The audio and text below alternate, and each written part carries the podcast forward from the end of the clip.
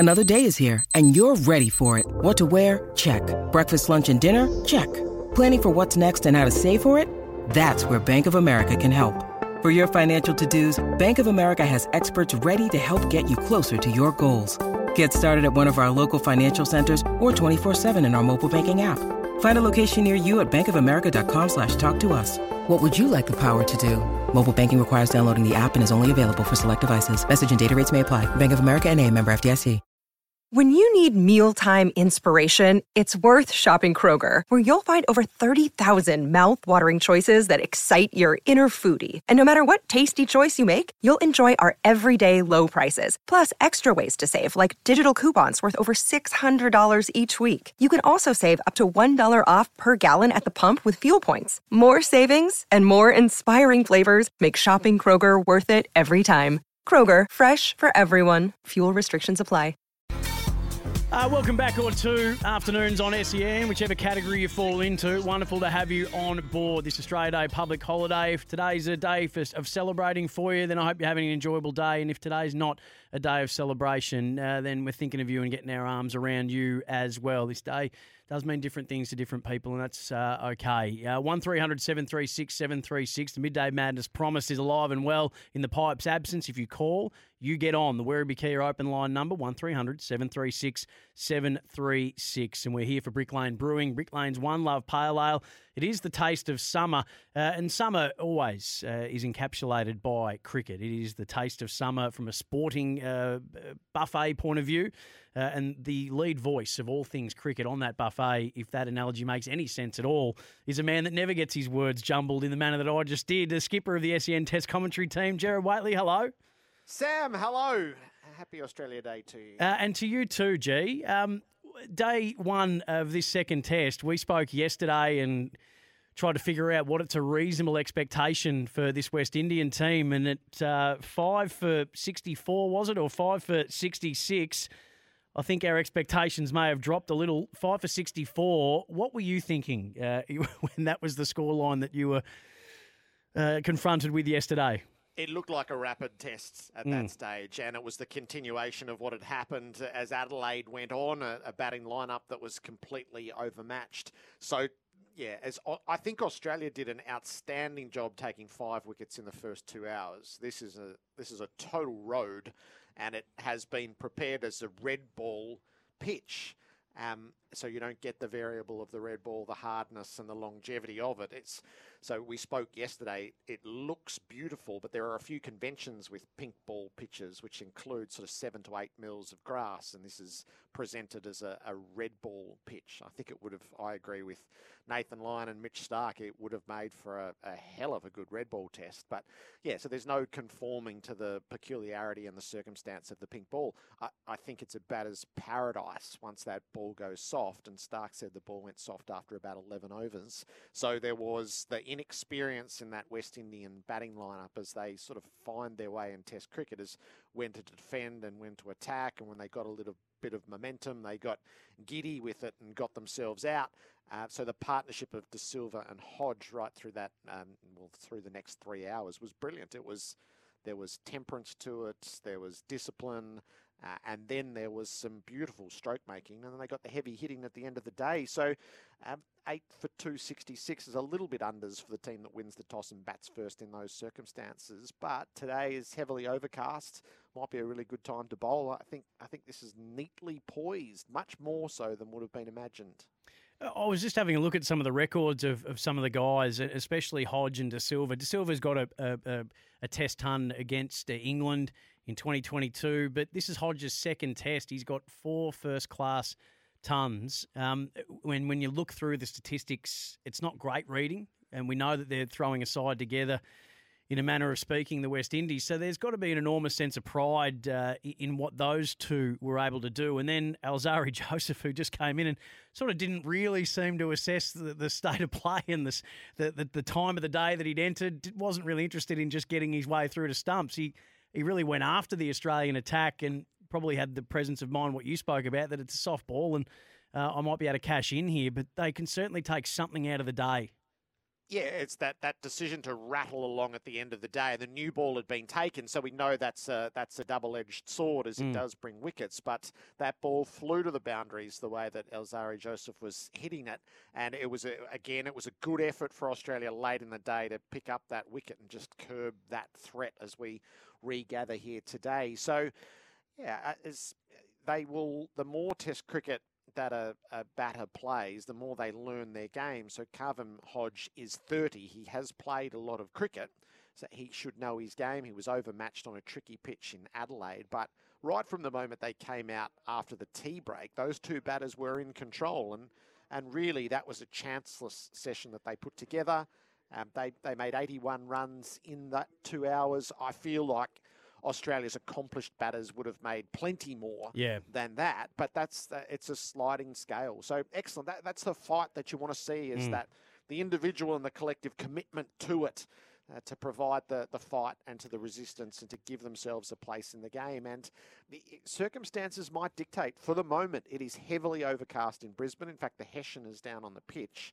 These might be tricky conditions with the pink ball. It might be the equivalent of that twilight period unless it burns off. So it certainly gives them something to bowl at. They would love to tip that beyond 280, and their dream would be to get to 300.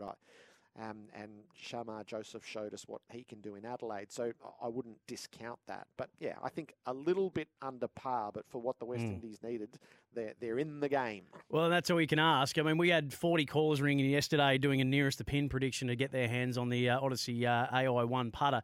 Only 3 out of the 40 had the West Indies making over 200. So Dave on the road, who had him all out for 262, is a very happy man today, G. So the crowd yesterday, when you got there and when we spoke, you said there wasn't really that many people around. It ended up getting to over 23,000. A public holiday today. Are you expecting a bigger turnout than yesterday? I would guess, yes. Public holiday Friday. The circumstances are this will be the best day of the test with Australia batting. I would think plus 30,000. Yesterday was an excellent turn up, given that what we'd said is we're out of school holidays up in Queensland. The Thursday start is traditional, but we're 2 months away from where it would normally have been. So that gives you that lovely idea around the rhythms and the traditions that are built around a test match in a city when it really holds its place. So, excellent. And I think will help thrust the Gabba forward as the starting point for the two tours of when India and England come here in the next 2 years. And that will feel right. Beyond that, there are huge questions around what is going to happen here. The state government has put a 60-day pause on the whole Olympic project. So it's wretchedly unclear is what's going to happen, as whether the demolition and the total rebuild is still going to be the plan in 60 days. So we're not quite sure, but this has been a traditional stepping off point for the summer for good reason. There's a pilgrimage aspect to it from all over Queensland and from outside the borders. It does belong at the start of the summer, and I would sincerely hope that for India and England, it goes back to that position. Geez, Queensland aren't going to pull a Victoria on the Commonwealth Games or the Olympics, are they, Gerard? You're not, when there's no cause for alarm, is there? I don't know, to be honest. Oh, dear. The landscape has changed a lot here. And Robert Craddock's always my best guide on this. And he conceded late last year. It was the first time he'd ever thought that maybe it was a little bit shakier. It might be a remodelled prospect. The Gabba it's a tired ground. It is. For what a modern stadium is, and it pales against certainly what is there in Adelaide, and I think Perth is just a brilliant modern stadium. So the Gabba needs at the very least the full refurbishment, but if it's going to stage of games it probably does need to be knocked down and rebuilt. But in the modern world, that's a big exercise. All things going well, Gerard, in that landscape. When we get back to, I suppose, all regular transmissions with our test summer, do you like the look of 2 day-night tests, Brisbane, Adelaide, amongst the 3 day tests? So I am a fan of pink ball tests and day-night cricket, but I'm an Adelaide guy. The formula in Adelaide and the way that city sets up for that test match, I think that's perfect. Now, there are some old school SACA members who don't like that, and they ended up with the day test this time around. It's a much better fit, I think, in Adelaide than it is in Brisbane. And we had the one in Perth, which it didn't really seem to spike, and it ends up being too late on the East Coast. So in the deals that have been done, and Cricket Australia had spoken about wanting to lock away 7 years with every state, I would hope that we come up with that formula where Adelaide is the second test of the summer and it is the single day-nighter.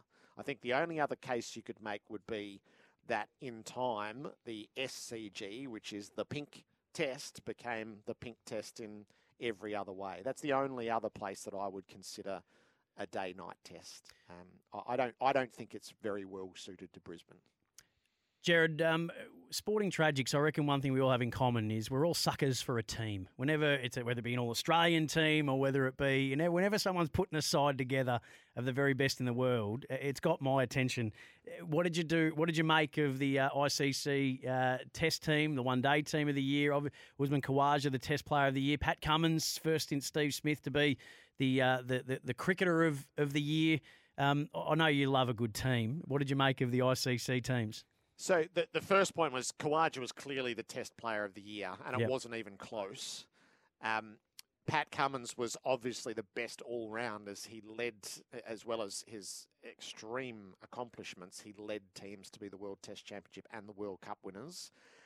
The teams themselves are hurt by the fact that everyone plays a different level of Test cricket, both in the number of games that they play and the circumstances in which they play them in. So I think it makes it a fearsomely difficult task. It's much easier to put together the one-day team of the year, but I had a leaning towards the team of the World Cup. That's the premier tournament. That's where everyone got to play in level circumstances. All the teams met. Everyone got their go against the best and the developing nations. So I had a preference towards that. India dominated that team. They dominated the tournament up until the semi-final and the final. Well, up until the final, they dominated their semi, and then Australia got the better of them in the final. They had been the best team of the World Cup up until then, and Virat Kohli was clearly the player of the tournament. So that's why they dominated that 50-over team. In a way, it's a great exercise, but it's a bit too random. With Test cricket. And what are the numbers this year? I haven't got them in front of me, but England play 17 tests or something like that, and Australia play 9. And then there are all sorts of vagaries along the way. So it does, it makes that difficult. But I love the end-of-year teams that are put together in the papers, and we debate them. And it is a notch for any cricketer along the way, and I absolutely salute Pat Cummins and Usman Khawaja for the nods that they got. I had a chat about with Bryce McGain the other day that Alex Carey might have been a surprise for some people as the wicketkeeper, given that even though he played less Test, Johnny Bairstow had a much better batting average, and there was a couple other keepers who might have had better batting numbers. But when you looked at the keeping numbers, and maybe that's again the weight of the Test play, but Alex Carey was the superior gloveman, and therefore was named as the wicketkeeper of the year. And our expectations on our Australian wicketkeepers, Adam Gilchrist has done a number on all of them, hasn't he? Because some people were like, oh, surely not with an average of 24. He can't be the best keeper in the world. But we're talking about the best keeper in the world, aren't we? Yes, although I do think in the modern world is that keeping position is a mixture of batter and keeper, and that's inevitable. It might be a changed and high bar in the post-Gilchrist era, but that's just the reality, and it's the reality for every Test-playing nation. Is that the trick to that is you can sort of go, oh, I didn't really have care as that, but then you have to write down the other keepers of the world. Was it Crash's team at the end of the year that had the Ireland keeper as in that position? I think so. It wasn't... Carey didn't have one of the great years that a wicketkeeper's ever had, but you just have to be best in class. And the number of Test matches and the consequence of the Test matches that Carey played was heavily in his favour. And I do think his glove work in India was absolutely outstanding. And then his year tails badly after what happened at Lord's. But until then... he was at the peak of his powers. So, you have to... It's like arguing about the forward pocket. You have to line the forward pockets up against each other, not go, well, he didn't have an all-time year for a forward pocket. You just have to be the best of your year. Mitch Starc, 350 Test wickets, extraordinary achievement. He's just the third pace bowler to do it. He's got DK Lilly in his sights. Where he's an interesting one, isn't he, Mitch Starc? Because he's come under criticism at times in his career, yet his results speak for themselves. Yeah, he's been the absolute archetype volatile fast bowler, and that gives him a special place. I do think the criticisms are now a long way in the past. Yeah. Like years ago, and he has changed as a bowler, and that has led to the change of opinion and also has led to better results than he had previously. I think he's clearly a better test bowler now than he was 6 years ago. He's always been lethal with the white ball, but he is erratic. That's part of his charm. He's wild and fast, and there are days where he can barely hit the cut strip, and there are days where he's absolutely unplayable. But the record that he has put together, and I think Dennis Lilly is the absolute perfect counterpoint for him, is he will in the very near future go past 358 and for a long time. And in fact, I think that endures beyond Glenn McGrath's numbers anyway, as Lilly has such a vivid place in our imagination. And yeah. The culmination of Starc's career, never mind what he's done with the white ball, is going to be more than that. So, you take what you get with Starc and the days where he will frustrate, but to have that firebrand fast bowler has served his teams so well. And yeah, as I say, I think he is a much better test bowler now than he was 5 or 6 years ago. And there's a lag sometimes, is the criticisms that are levelled against him belong in the past beyond isolated spells, of which the most recent one was in Perth, where it looked like he'd never bowled before. Hey, G, before I let you go, you're obviously, you'd front up whether you won $150 million last night regardless. So I know you'd be there anyway because of how much you love what you do. Next week, there's $200 million up for grabs in the Powerball. And I asked the question, if we had franchises in this country, if you were able to buy an Australian sporting organisation, who would you be buying and why? So I was thinking more globally with that sort of cash. Well, I would buy Spurs from Daniel Levy, or I would buy a share or a controlling interest while Ange was there. I'm emotionally invested in that, and I think it would be fun to be financially invested in it as well. So that was the one that most readily came to mind. If you want a money spinner, I think I'd be buying a T20 franchise. And you can't quite do that in Australia yet. But the way the world is going to develop on that front, I'd buy it, hold it, and then sell it to India when the time was right, when it was primed and right. There you go. Smart business. Gerard, have a great day today. We've got a game on our hands, which is all we can really ask for, and we look forward to hearing you from 2 o'clock with the rest of the team. I think this will be a great day's cricket, and the batting lineup, which has been underwhelming all summer, and there have been excuses offered. There are no excuses today. It's time to see Australia put up a big number. All right, Skipper, go and address your team before you head out for the day's play, please. Yeah, so I'll talk to the ground staff. It's just that Hessian is just a little bit worrying at the moment. All right, well, any further updates, I'm sure you'll let us know. Have a great day. Terrific, Sam. Gerard Whateley, the skipper of the SEN Test commentary team. From 2 o'clock today, we'll head up to the Gabba to set the scene on, as Gerard said, it's going to be the best day of the Test, and you won't miss a moment of it on SEN.